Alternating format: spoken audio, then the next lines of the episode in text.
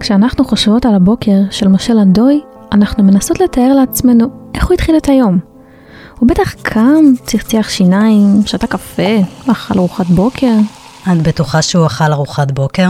את היית מצליחה לאכול במצב הזה?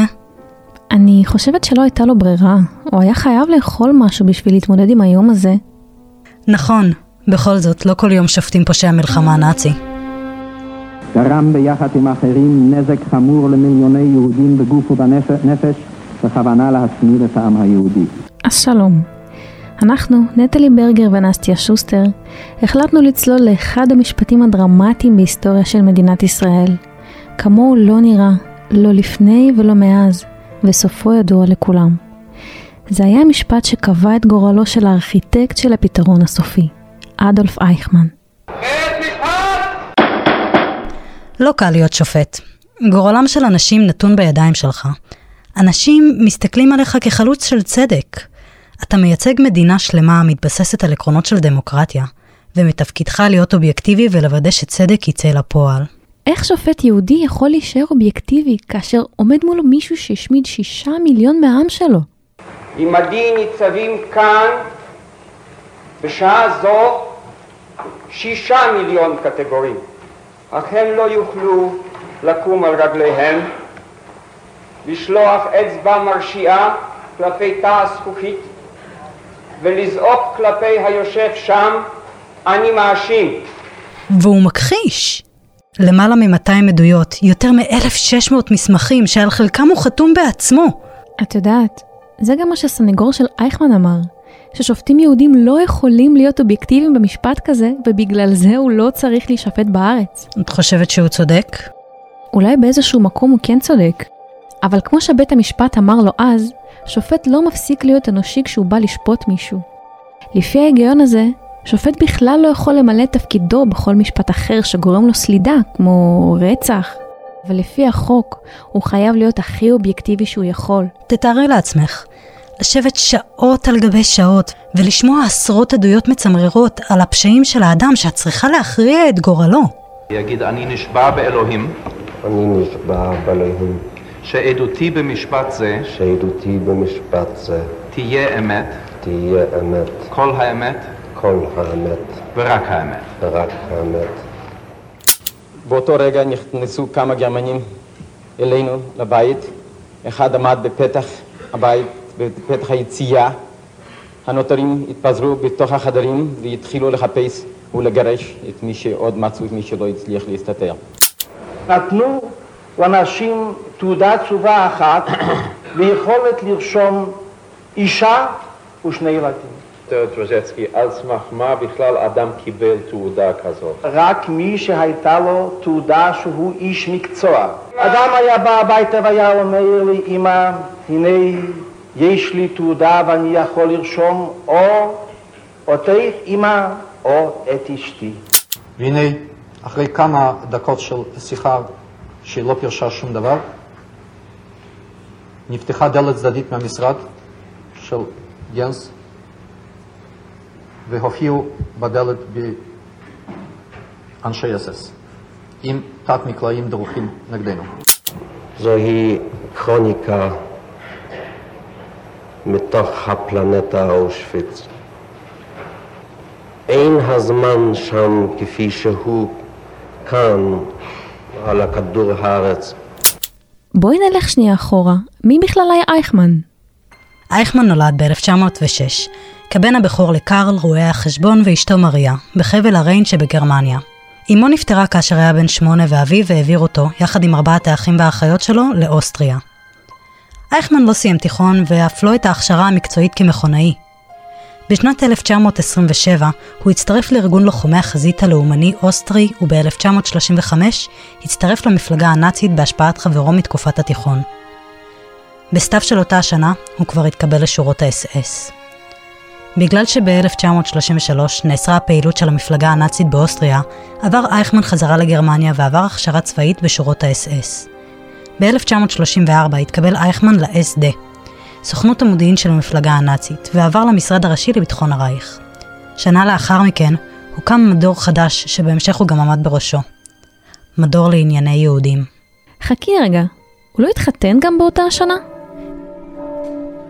כן, בשנת 1935 הוא התחתן עם ורה ליבל.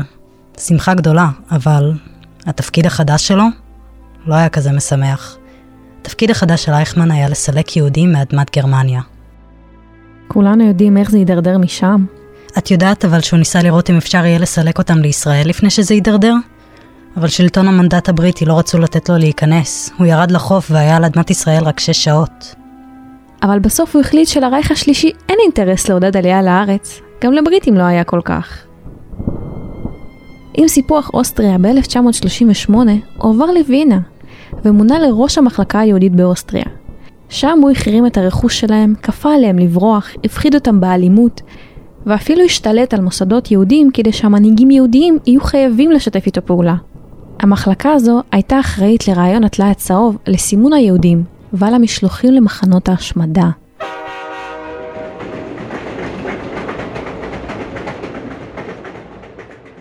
אחד הפעילים הציונים שנפגשו איתו, טדי קולק, אמר עליו שהוא עשה עליו רושם של פקיד זוטר, לא תוקפני, לא קולני, לא חסר נימוס.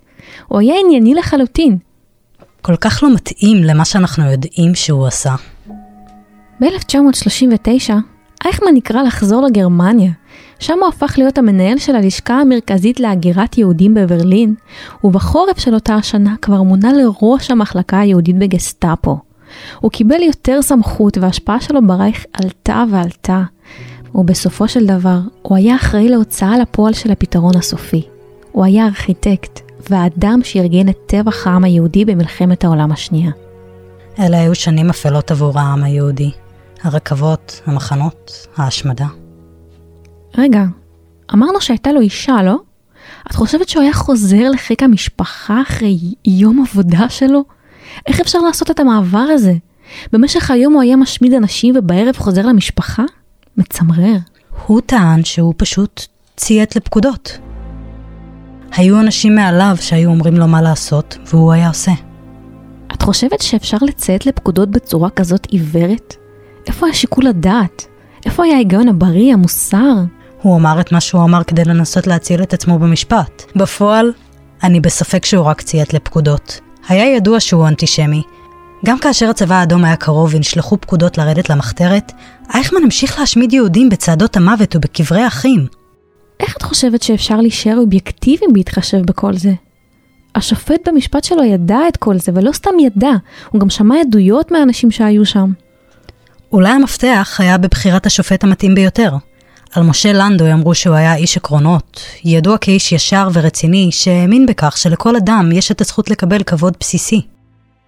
אבל הוא עדיין היה יהודי, היה חייב להיות לזה משקל. אולי היה לזה, אבל לדעתי, בסוף העונש טעם את מה שהוא עשה בחייו. רגע, הקדמנו את המאוחר. מה קרה עם אייכמן אחרי המלחמה? לקראת סוף המלחמה, כשגרמניה כבר הבינה שזה נגמר, אייכמן ירד למחתרת.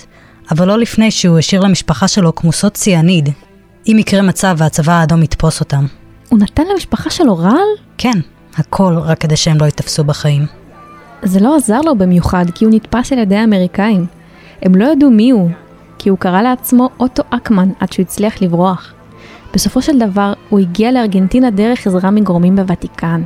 הוא קיבל תעודת מעבר עם השם הבדוי ריקרדו קלמנט, והשתקע בבואנוס איירס. ב-1952 משפחתו הצטרפה אליו בארגנטינה. שנה לאחר מכן, המצב הכלכלי בארגנטינה הידרדר, ומצבו הכלכלי של אייכמן בהתאם. אחרי ניסיון לשיקום המצב, ב-1956 הוא שלח מכתב לקנצלר גרמניה המערבית, ושם הוא הציג את זהותו אמיתית, וביקש לחזור לגרמניה. הוא בטח חשב שהוא יושב בכלא כמה שנים וזהו, אבל כך או כך לא יודעים אם הקנצלר ענה לו. באותן שנים, ישראל ערכה חיפושים רבים במטרה למצוא את אייכמן ולהביאו למשפט. ב-1960 הם באמת הצליחו. הם קראו לזה מבצע פינאלה. נכון. תמיד היו שמועות וחשדות שהוא נמצא בארגנטינה, אבל לקח למוסד הרבה זמן לאמת את המידע ולפעול להבאתו. בסוף, מי שעזר למוסד להגיע אל אייכמן הייתה בחורה יהודייה, שאבא שלה היה ניצול שואה. סילביה הרמן, יהודייה ארגנטינאית, התחילה לצאת עם בחור בשם ניק אייכמן, היא הוקסמה ממנו, הוא חיזר אחריה, והיא רצתה להפגיש בינו לבין אבא שלה. הרומנטיקה נגמרת כשאבא של סילביה, לותר הרמן, יהודי ניצול שואה, מזהה את הסיפורים וכמובן את השם. הוא יוצר קשר עם גורמים ישראלים, ואחרי אימותים רבים שזה אכן אדולף אייכמן צורר היהודים, שהתחזה ליהודי ארגנטינאי, המוסד מתחיל לפעול. מבצע הלכידה שלו דרש המון אומץ וגבורה מצד משלחת המוסד. הם נתקלו באתגרים ואפילו היו צריכים להיות שבוע וחצי בבית מסתור בבואנוס איירס במחצתו של אייכמן לפני שיכלו להביאו לארץ. זה בטח לא היה קל, גם להיות בארץ זרה, גם שהות בלתי חוקית, וכל זה כשהם צריכים להיות הבייביסיטר של אחד הרוצחים האכזריים ביותר בהיסטוריה של העם היהודי. כמה חוסן ומשמעת ברזל צריך בשביל למלא את המשימה הזאת? אני חושבת שהם לא היחידים. תארי לעצמך כמה חוסן ומשמעת צריך בשביל לשבת ולהקשיב לו מצדיק את עצמו.